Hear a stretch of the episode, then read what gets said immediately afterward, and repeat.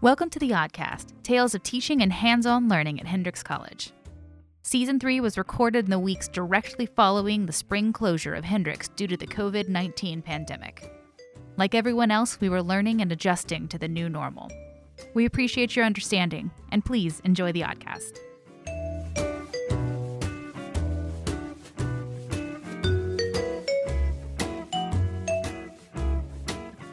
Oh, come on, Texas. Texas loves Hendrix. That's true. Okay, so tell me a little bit about yourself. Um, my name is Haley Hayden. Uh, I am a rising senior. Um, and it's kind of interesting regarding my experience because I'm actually a um, mathematical economics major with a minor in data analytics. So, not at all French. Wow, yes. That is you are a, a beacon for liberal arts education. yes. And, you know, I took French in high school and I've continued at Hendrix, and it's just a thing that I love. And I have been lucky enough to have the opportunity to do that, even though it's not what I want to pursue for the rest of my life. Um, so, this experience was part of that. So we'll start up top with a little bit about your project, and we'll kind of go from there. So, give us the um the the elevator pitch for your project. Um, okay, so the Hendrix-in-Tours program is actually a, um, a pre-approved project, so I didn't have to do that much. Um, you have to apply, be accepted, um, and then go through some interviews and stuff. But Mhm. it's a program that Hendrix every summer takes a group of students um, to tour in France. And while you're there, you attend a language institute and you live with a host family, and then you get to just do a bunch of different cultural activities. Um, you travel with, I traveled with five other Hendrix students. Um, usually it's more, and then with a Hendrix French professor. But you're all in different hosts, host families, and different places when you're actually living there. So it's you have the opportunity to kind of diversify beyond just Hendrix students also. The Language Institute does it have? Is it only Americans, or is it other other students from other areas? It is people uh, from all over the world. Um, it, it went from I think the youngest person there was like 14 to 75. Um, so it's just anyone who's interested in learning comes and enrolls. It is students from all over the world, which was one of the most fun parts of it because a lot of what we did, a lot of it is like conversational learning. And so we just spent a lot of time talking about, well, what does your culture look like? And what does your home look like? But all in French, which is this kind of weird, it's kind of a weird thing to be talking all about the United States and about, you know, Italy and um, China and South Korea, but all in French. Just learning about so many different people's experiences and not just like, you know, because if you do like a, a study abroad exchange or something, it's you're just learning about other college students and that culture in another country. But we talked a lot about like marriage because we had a lot of married people and just all aspects of life in all over the world. So you'd said this was an established Hendrix program that's already pre-approved for Odyssey credits. So So that process just looked like I wrote, I think, a paper about what learning French meant to me and why I wanted to be a part of this program. And then I went through an interview um, and then I was accepted. And one of the benefits of this program is that it's not fully funded, but it is like 99% funded. You just pay your fare. So, like, getting in's a little bit rigorous, but once you're in, it's a pretty amazing opportunity. One of the things we, that we we like to talk about on the on the student side of the oddcast is that it you've got access to these programs that align with your interest and are already established on campus. For sure. And um, there are just so many opportunities that I never would have even known. Like once we were there, because we went with a French professor who had previously lived in France and has been doing this program for so long, there were so many things she took us to do that I never would have considered or thought about that were some of the most fun and immersive experiences. One weekend we were there, it was I want to say it was like 100 and we were there during the um, horrible like hottest week they've ever had in France in the past 100 years or something. So it was like 107 or something. And we were just like, what are we going to do? Because the other thing is they don't have AC there. So it's just hot all the time with no escape. We went to an escape room in France, which seems so silly because it's such a like general thing. But we went and it was guided by French people so that we had to speak French the whole time through this escape room. And it was such a just immersive experience and just vocabulary that I never would have ever considered needing because I never expected to be in that situation, if that makes sense. No, that, I mean, you would rarely have to figure out how to like solve a puzzle in French. Yeah. And our, our escape room was like haunted mansion themed, but all the clues were in French. So it was just this. I just remember being like, this is so crazy. I never would have ever considered doing this or being here because when you think about it you think about oh i'm going to go to a restaurant and i'm going to order and i'm going to say please and thank you and all of that and you never think about the things that just kind of happen and i feel like that's where you really learn the most and it was just a last ditch attempt to get out of the heat and we just i could feel myself learning as we were kind of struggling through this puzzle. Oh god i was just thinking about how hot it was. It was very intense my my host mom, I came home one day and she was like trying to figure out how to make ice. She was like, I've never made ice before, but it's so hot. I was like, Do you have an ice tray? And she was like, No. So we were like freezing random things to make ice because they just don't they don't drink drinks with ice. They don't it's not a thing that really is utilized in their culture, I guess. Uh yeah. it got so hot that everyone was so desperate that we were very interested in figuring that out. yeah. And uh, we did lots of like, both me and my host mom, we'd take a cold shower and then just like lay in front of the fan, like kind of a makeshift AC. it makes me tired. It's like that kind of heat that makes me want to just curl up and give up. Yes. And so Tours is a pretty pretty small town, so everything there is you just walk. You walk everywhere. And so we'd have to walk to and from school too when it was like 107 we'd be just dying, but it was definitely worth it. so on a day that isn't 106, what what was your day to day like? So normally um, I would wake up and my host mom and I, it kind of depended on the household you were, but the mom, host mom I was with, every morning we ate breakfast together. Um, and it was my favorite part of the day. She would go to Les Halles, the like market, indoor market, um, that was down the street, and she would get bread the day before, and then the next morning we would toast it and we would eat it with goat cheese and fig preserves. And she would always she would make me this huge cup of coffee every morning, and for the life of me, I have never been able to recreate that coffee. One morning she had to run an errand and she left the it was a French press. She left the French press with the coffee in the bottom. Already like set up. She was like, just pour the water in and press. And I and I did it and it was disgusting. like I couldn't um, so every morning we would eat breakfast together. And then I would get ready and I would go to school. And so that was about a 10 minute walk from where we lived. Um, and I would walk down to kind of the, it was in one of the main squares in Tours. And we would go to class and we would be in class, um, depending on the day, we had different schedules, but usually we would be there from like 9 a.m. to about lunchtime. Some days we would go until like 3 it was small classes of like maybe like seven to 10 students. And you could change classes each week. So, like, your professors would kind of engage with you. And if they saw that this was what was happening in that classroom was maybe too easy or too hard for you, the next week they would just say, Hey, you're going to move to the next different classroom. And so there was a lot of flexibility. And like the quicker you learned, the more you were able to advance because they would just keep moving you up.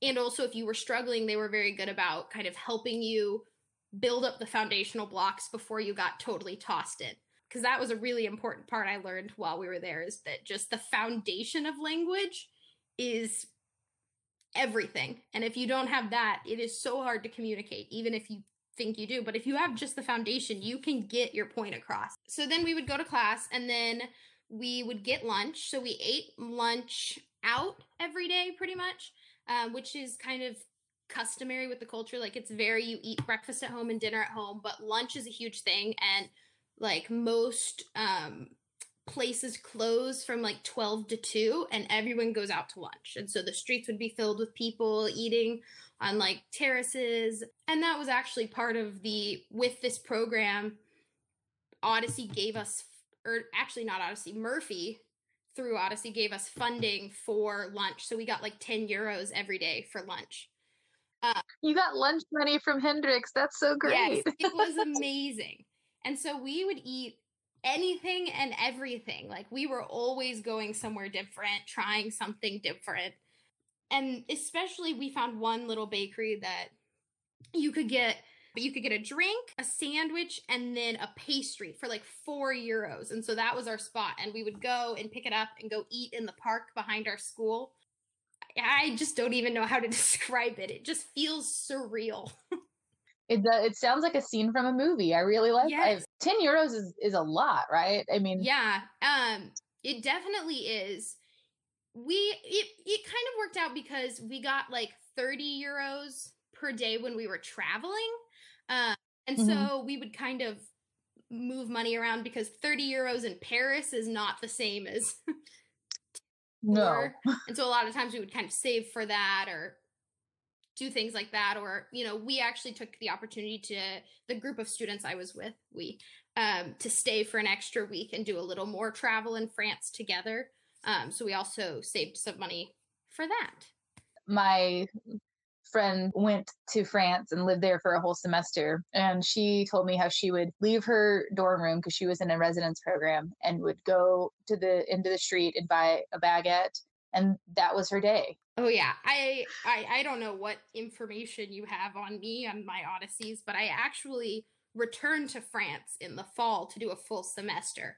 And so I was in a a different program where I was in a dorm and it was very much like that. We had there was a little bakery down the street and I just every day I'd be coming home from class and I'd be like, "Well, I guess I should get some bread." And then I would just go eat the whole thing. it, it's definitely more of a fresh purchase culture there too, right? Where they do daily shopping. Very much so. Which, you know, over the summer I was, you know, with a host mom, so she did all of our shopping. But when I was there by myself and had to kind of fend for myself, I really had to kind of unlearn the oh, we'll go to the grocery store every Sunday and get food for the week because everything is just so fresh. Like a baguette will last you like a day and a half before it's like hard. And so you have to mm-hmm. go like every day and get your, you know, couple of really fresh things. But it's also why I believe wholeheartedly French food is a million times better than American food because it's all so fresh and so local all the time. Uh, you said host mom. Did you have? was there anyone else in the house, or was it just you and so, your host mother? Again, it depended on the host family. Some had host dads. Most host parents in the program we were in are all kind of retired um, elderly people, so there wasn't many children.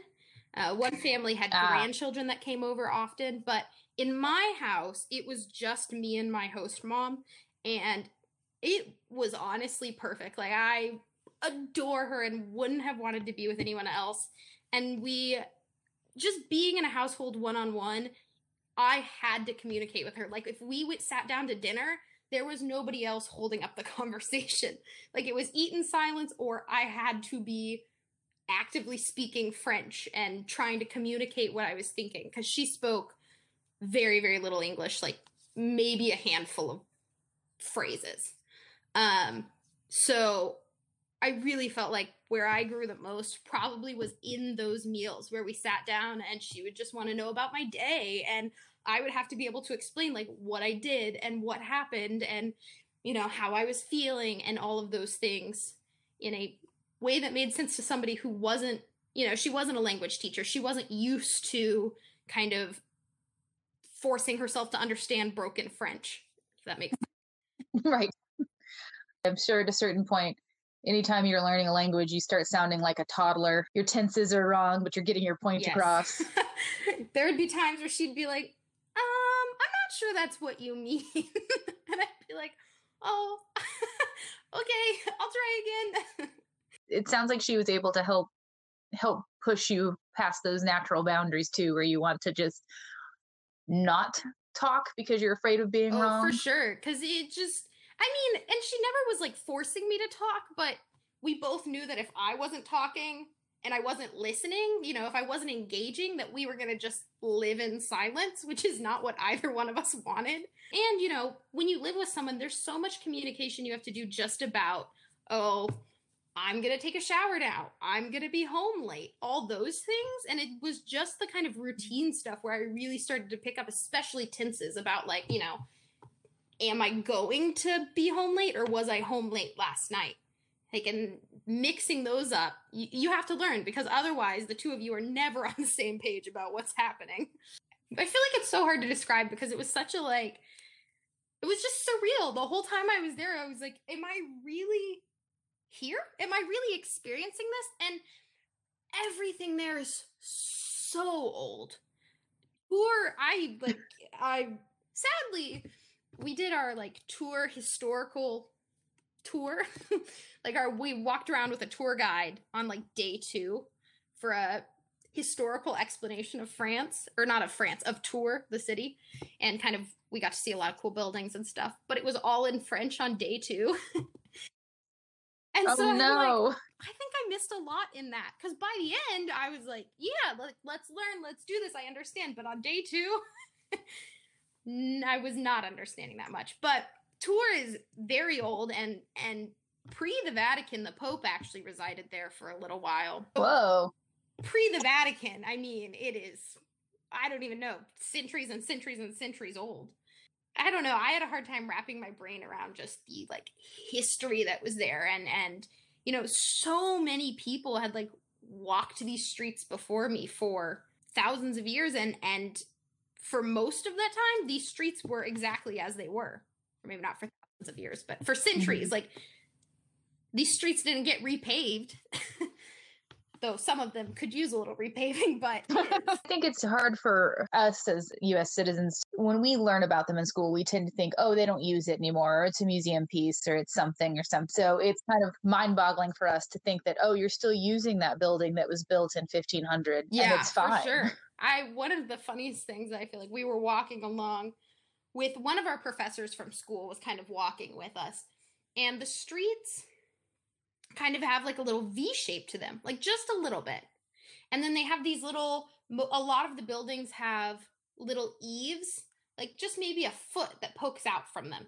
And we were walking along and somebody said something about how like it was such a weird street layout. And my professor was like, it's from when they dumped their chamber pots out the window because they had to force them to all run down the street so it wouldn't just sit there. And all the eaves were for walking so that you didn't get a chamber pot dumped on your head.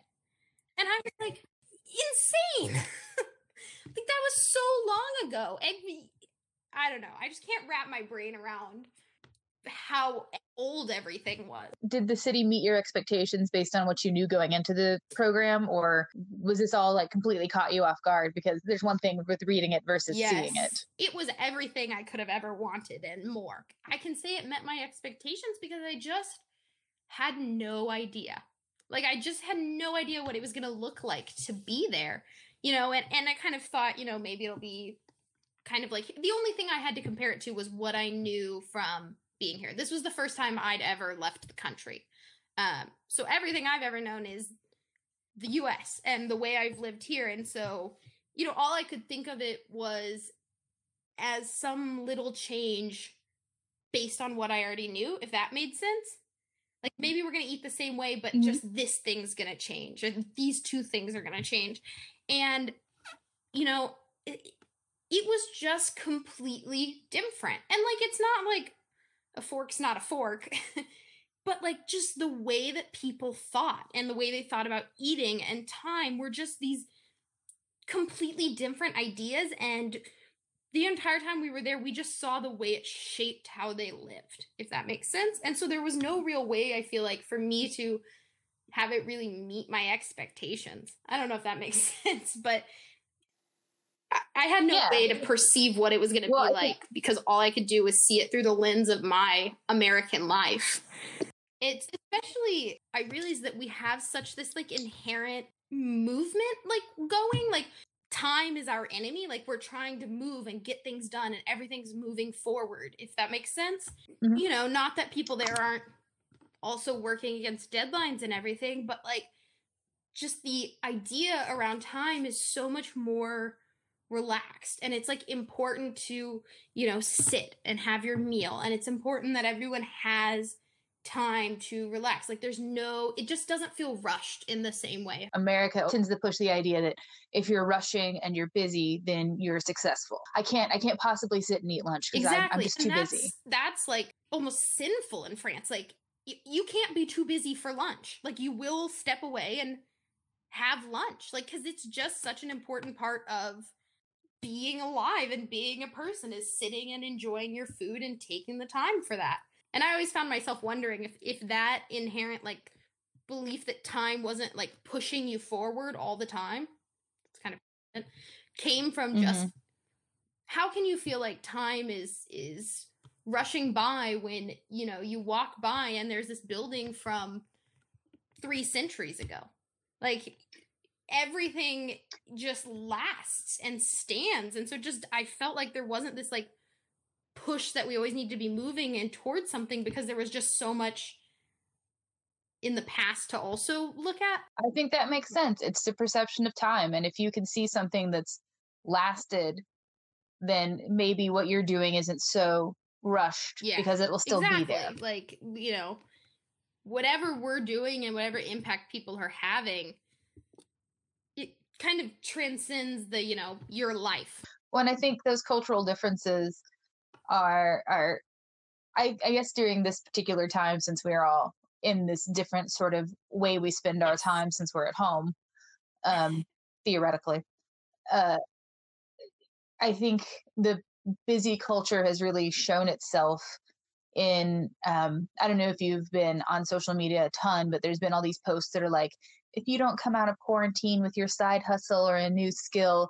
it wasn't because you didn't have the yeah, time. I, I you know, and, I think that my time in France, it's one of the things that it has completely changed about me because I found myself seeing that stuff and being like, time to to to sit and be fit, pensive and to enjoy what you have is so important too.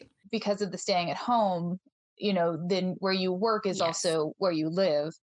So we, I and uh, my partner have had to be a lot more conscious of of taking those moments of honoring lunch hour and you know stopping work when it's time to stop work because yes, it's in the dining we room. were working in our dining room too and it, it it's hard not to just let your whole life bleed together and for it to all become about the work or the homework or the school you know because that's what's pressing down on you if that makes sense so a question I ask all uh, all the students is, and since you're an established program, it might be a little bit different. Was there something that went um, off the rails, or something that happened unexpectedly that made anything different or or wonky for you guys? Um, well, the heat definitely threw some some wrenches because a lot of France just shut down because because it's never been that hot there. People and because it's never been that hot, there is not infrastructure like AC systems. So people just didn't know how to handle it. And so a lot of businesses shut down. Um, our school changed hours and like shifted a bunch of stuff. Um, one of the weeks we were there, all of the public schools shut down because they just didn't have AC and there was no way for them to keep their students, you know, not only comfortable but safe. This was the range of like heat stroke, you know. Um, so that definitely yeah threw a little bit of a wrench in like what we kind of how we had been living, you know, our very wake up, go to class, travel life. And all of a sudden, mm. we couldn't really do any of that. And so we had to kind of all, I think, spend some time figuring out. I want to say before that week that we were doing a lot more of, well, when we get out of class, we'll go walk down the main street. And like the six of us would hang out and we would go around town and walk around and do stuff. Um, and then we would go home like just for dinner time. And in that week, it kind of made the shift from, well, we'll go home for dinner and, well, we'll just go home and lay on the floor with our host families and, you know, all just be miserable together. but it was like even more time engaging in that, talking with them and having conversations and even more opportunities to Oh, so it sounds like you you got a little practice yeah. for the uh, the quarantining here. I would say so, though it was only a few days, not a few months. It just makes me think about is- like we haven't really talked about this, but part of the program is not just being in Tours, but we traveled most weekends. So we did a three day weekend in Paris. Um, we went to Saint Malo, which is up north, and like having not just the opportunity to be there, but to get to see so much of France.